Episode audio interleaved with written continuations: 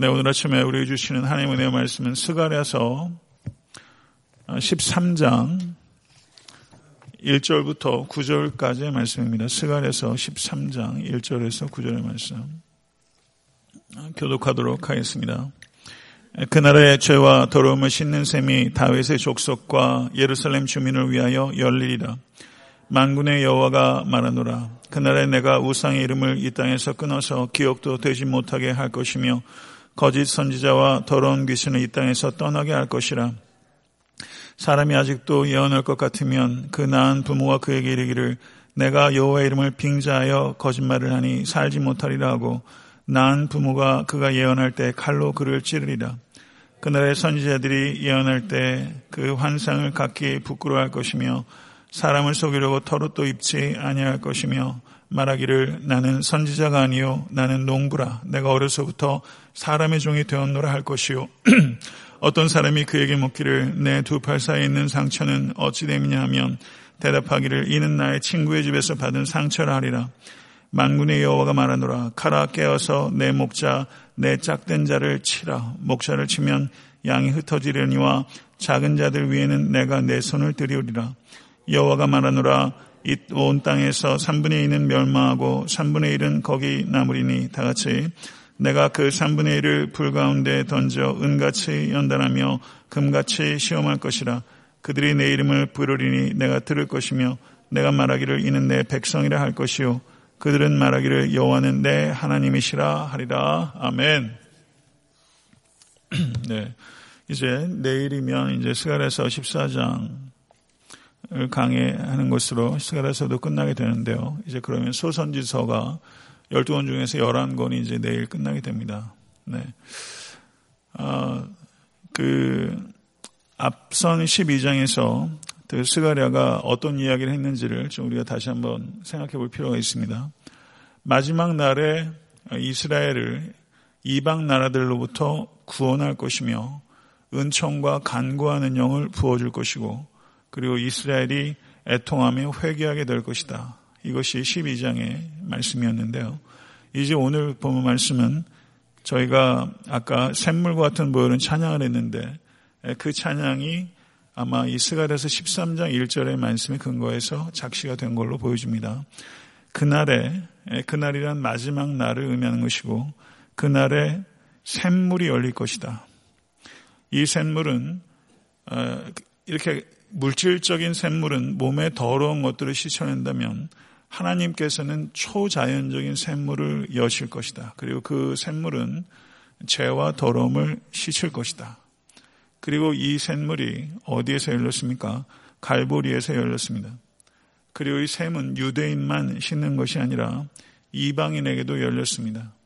혈통에 따라 열린 것이 아니라 믿는 자에게 이 샘물이 열린 줄로 믿습니다. 그래서 예수께서 요한복음 4장 14절에 내가 주는 물을 마시는 자는 영원히 목마르지 아니하리니 내가 주는 물은 그 속에서 영생하도록 솟아나는 샘물이 되리라. 아멘. 그리고 요한일서 1장 7절도 그가 빛 가운데 계신 것 같이 우리도 빛 가운데서 행하면 우리가 서로 사귐이 있고 그 아들 예수의 피가 우리를 모든 죄에서 깨끗하게 하실 것이요. 믿으십니까? 모든 죄에서 과거와 현재와 미래의 죄, 모든 죄를 망라해서 예수 그리스도의 보혈만이 그 죄를 씻습니다. 히브리서 9장 13절과 14절은 염소와 황소의 피와 및 암송아지의 죄를 부정한 자에게 뿌려 그 육체를 정결하게 하여 거룩하게 하거든 하물며 영원하신 성령으로 말미암아 흠없는 자기를 하나님께 드린 그리스도의 피가 어찌 너의 양심을 죽은 행실에서 깨끗하게 하고 살아계신 하나님을 섬기게 하지 못하겠느냐. 아멘. 믿으십니까? 영단번의 모든 죄를 씻으신 구약의 모든 제사가 예, 성취이신 예수 그리스도의 보혈의 피, 이 피가 우리의 양심을 죽은 행실에서 깨끗게 합니다. 믿으십니까? 특별히 우리들이 그리고 오늘 특별히 수련회에 임하고 있는 우리 어린 우리 자녀들이 이 영단반에 씻으시는 이 예수 그리스도의 보혈을 어, 인해서 성령으로 인침받고 구원 얻고 또 중생한 아이들은 이 보혈을 의지해서 또 거룩하게 살아가는 역사들이 우리 자녀 가운데 일어날 수 있게 간절히 바랍니다. 이것이 가장 중차대한 교육입니다. 성도 여러분, 18세기에 그 저명한 영국의 시인이 있었어요. 윌리엄 카우퍼라는 사람입니다. 아, 그리고 워스워드가 이 윌리엄 카우퍼를 너무나 존경했던 그런 영국의 중요한 시인이에요. 이 사람이 젊었을 때 세 번이나 자살을 시도했었습니다. 한 번은 칼로, 한 번은 뭐 목을 매서 죽으려고 했었고, 또 그 한 번은 제가 정확히 기억이 안 나는데 세 번 자살을 시도했어요. 18세기의 사람입니다. 그래서 정신병원에 32살에 감금됐어요. 18개월을 그 요양을 합니다. 근데 로마서 3장 25절의 말씀, 이 예수를 하나님이 그의 피로써 믿음으로 말미암아 화목제물로 세우셨으니 이는 하나님께서 길이 참으시는 중에 전에 지은 죄를 간과하심으로 자기의 의로우심을 나타내려 하심이니 이 말씀을 읽고서 이 윌리엄 카우퍼가 회심합니다. 그리고 그의 신앙 여정에 지대한 영향을 준 사람이 바로 Amazing Grace를 작시했던 존 뉴턴이에요. 그리고 존 뉴턴이 이 윌리엄 카우퍼를 격려합니다. 그리고 이 윌리엄 카우퍼가 주옥 같은 찬양시를 남겼는데 그 중에 하나가 바로 우리가 조금 전에 찬양한 샘물과 같은 보혈은이에요. 이게 1772년에 작시가 된 거예요.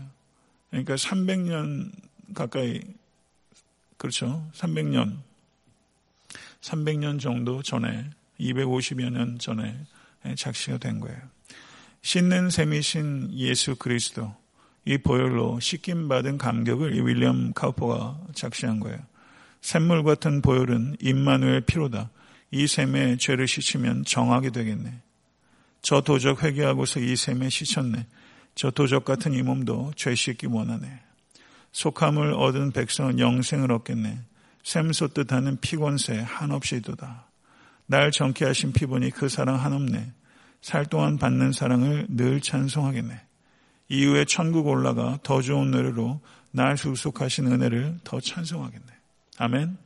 아까 이 마지막 이 5절을 제가 다시 한번 찬양하자고 했는데요.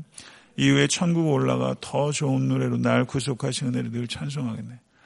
더 좋은 노래로 예수 그리스도의 십자가 보혈의 이 공로를 이 은혜를 찬양하고 싶은 마음이 여러분과 저희 영혼 가운데 있을 수 간절히 바랍니다. 이 땅에서 하나님을 찬양하기를 기뻐하지 않는 사람이 천국 가면 그게 천국이겠어요? 예, 하나님을 찬양하는 천국이 천국이겠어요? 이 땅에서 하나님을 찬양하는 것이 우리에게 가장 큰 기쁨이 되기를 간절히 바랍니다. 우리 자녀들도 하나님을 찬양하는 아이로 키우는 것. 이게 교육의 목표 아닐까요? 예, 사람을, 사람의 존재의 목적이 하나님을 영화롭게 하는 게 교육 목표잖아요. 그렇죠? 우리가 설교 말씀 왜 들어요? 예, 설교 말씀 왜 듣습니까? 하나님을 찬양하기 위해서요. 예, 하나님을 알아야 하나님을 찬양하죠. 하나님의 성품과 하나님의 능력을 우리가 감상적으로 신앙생활 하는 게 아니라 자기 확신을 믿는 게 아니라 성경의 하나님을 믿는 것이죠. 하나님을 알지 못하면 하나님을 찬양할 수가 없어요. 그래서 신학은 반드시 경배로 나아갑니다. 그래서 사도 바울도 로마서 1장부터 11장까지 교리에 대해서 얘기하면서 로마서 11장 제일 마지막 부분은 뭔지 아세요? 찬양이에요. 항상 하나님을 아는 지식은 하나님께 드리는 찬양으로 연결될 수밖에 없어요. 신학은 메마른 게 아니에요. 신학이 없는 찬양은 빈 껍데기예요. 이것을 우리가 깊이 알아야 됩니다. 하나님을 아는 것이 없이 하나님의 뜻대로 살 수가 없고 하나님을 바르게 찬양할 수가 없어요. 하나님을 알지 못한 찬양은 유행가랑 다르지 않습니다. 이것을 깊이 깨달으시고 정말 더 좋은 노래로 하나님을 찬양하고 싶은 그런 간절한 열망이 우리가 이 세상 살면서 항상 있을 수 있게 간절히 바래요. 전 특별히 저희 시니어 교회 그 귀한 믿음의 선배님들 한 달에 한 번씩 찬양하실 때 전 그 시간이 얼마나 기다려지는지 몰라요. 제 교회는 그게 그냥 노래가 아니에요. 삶에서 다 깎이고 이렇게 그렇잖아요. 마치 그냥 이렇게 깨끗한 시냇물 밑에서 구를 대로 굴러서 이렇게 이렇게 잘 이렇게 하얗게 정돈된 그런 깨끗한 이렇게 자갈을 보는 것처럼 말이죠. 예, 세월의 힘과 무게와 그 닦아냄이 없이 드릴 수 있는 찬양이 아니죠. 젊은 사람들의 보이스가 좋아서 들리는 찬양과 또 어르신들의 믿음의 연단을 통해서 불시험을 통과한 드릴 수 있는 그 찬양은 저는 맛이 달라요. 맛이 달라요. 저도 제가 신학교 다닐 때 부르던 찬양하고 이제 50대가 된 목사로서 새벽에 드리는 찬양은 달라요. 제가 부를 때 참 달라요. 더 좋은 노래로 하나님을 찬양할 수 있는 여러분과 제가 되서 간절히 바랍니다. 2절에서 6절을 보게 되면요. 이게 도대체 무슨 소리인지 설교 준비하면서도 참 이게 제가 많이 생각하면서 의미를 찾아보려고 계속 그 핵심적인 의미를 찾으려고 노력했어요. 여기 보게 되면 거짓 영과 의존하는 우상과 거짓 선지자와 더러운 귀신들이 땅에서 떠나게 될 것이다. 만군의 여호와가 많으노라. 그날에 내가 우상의 이름을 이 땅에서 끊어서 기억도 되지 못하게 할 것이며 거짓 선지자와 더러운 귀신이 이 땅에서 떠나게 하리라. 이렇게 말하면서 우상의 영향력이 완전히 없어져서 우상에 대한 기억조차 없어지게 될 것이다. 이 땅이 얼마나 우상으로 가득한지 몰라요. 우상의 본질은 풍요예요. 풍요를 쫓는 신앙이 우상이에요. 바알 신앙이 다 그거 아닙니까? 풍요를 얘기하는 신앙. 바알 신앙이 곧 뭔지 아세요? 번영 신학이에요. health and wealth gospel. 그게 바알 신앙입니다. 우상은 풍요를 쫓아요. 이것을 깊이 생각하셔야 돼요. 이게 축복이란 말로 둔갑돼 있어서 한국 교회를 굉장히 오염시켰다는 것을 깊이 생각해야 됩니다. 축복이 무엇입니까? 하나님 자신이 축복이요. 골고다 축복인 줄로 믿습니다. 사랑하는 성도 여러분, 그래서 우리의 마음 속에 이 우상이 도말되는 일에 대한 그런 열정, 그리고 내 삶에 있어서 이 우상의 요소를 제거하고자 하는 그런 마음들이 우리 가운데 있어야 되고 이 더러운 귀신의 역사를 쫓아내는 그런 믿음의 담력을 가지시는 여러분과 제가 있게 간절히 축원합니다. 여기서 보게 되면 예언을 하는 행위가 너무나 모욕적이고 더러운 것이기 때문에 그 부모조차 그 자식을 신명기법에 따라서 자식을 칼로 찌른다 이렇게 표현하고 있어요. 신명기법에 이렇게 기록되어 있습니다. 엘리야가 입었던 낙타 털옷을 입지 않을 것이며 낙타 털옷을 입고 선지자 입네 하는 사람들이 이 시대에도 얼마나 많은지 몰라요. 털옷을 입는 사람들이 있습니다. 거짓이에요.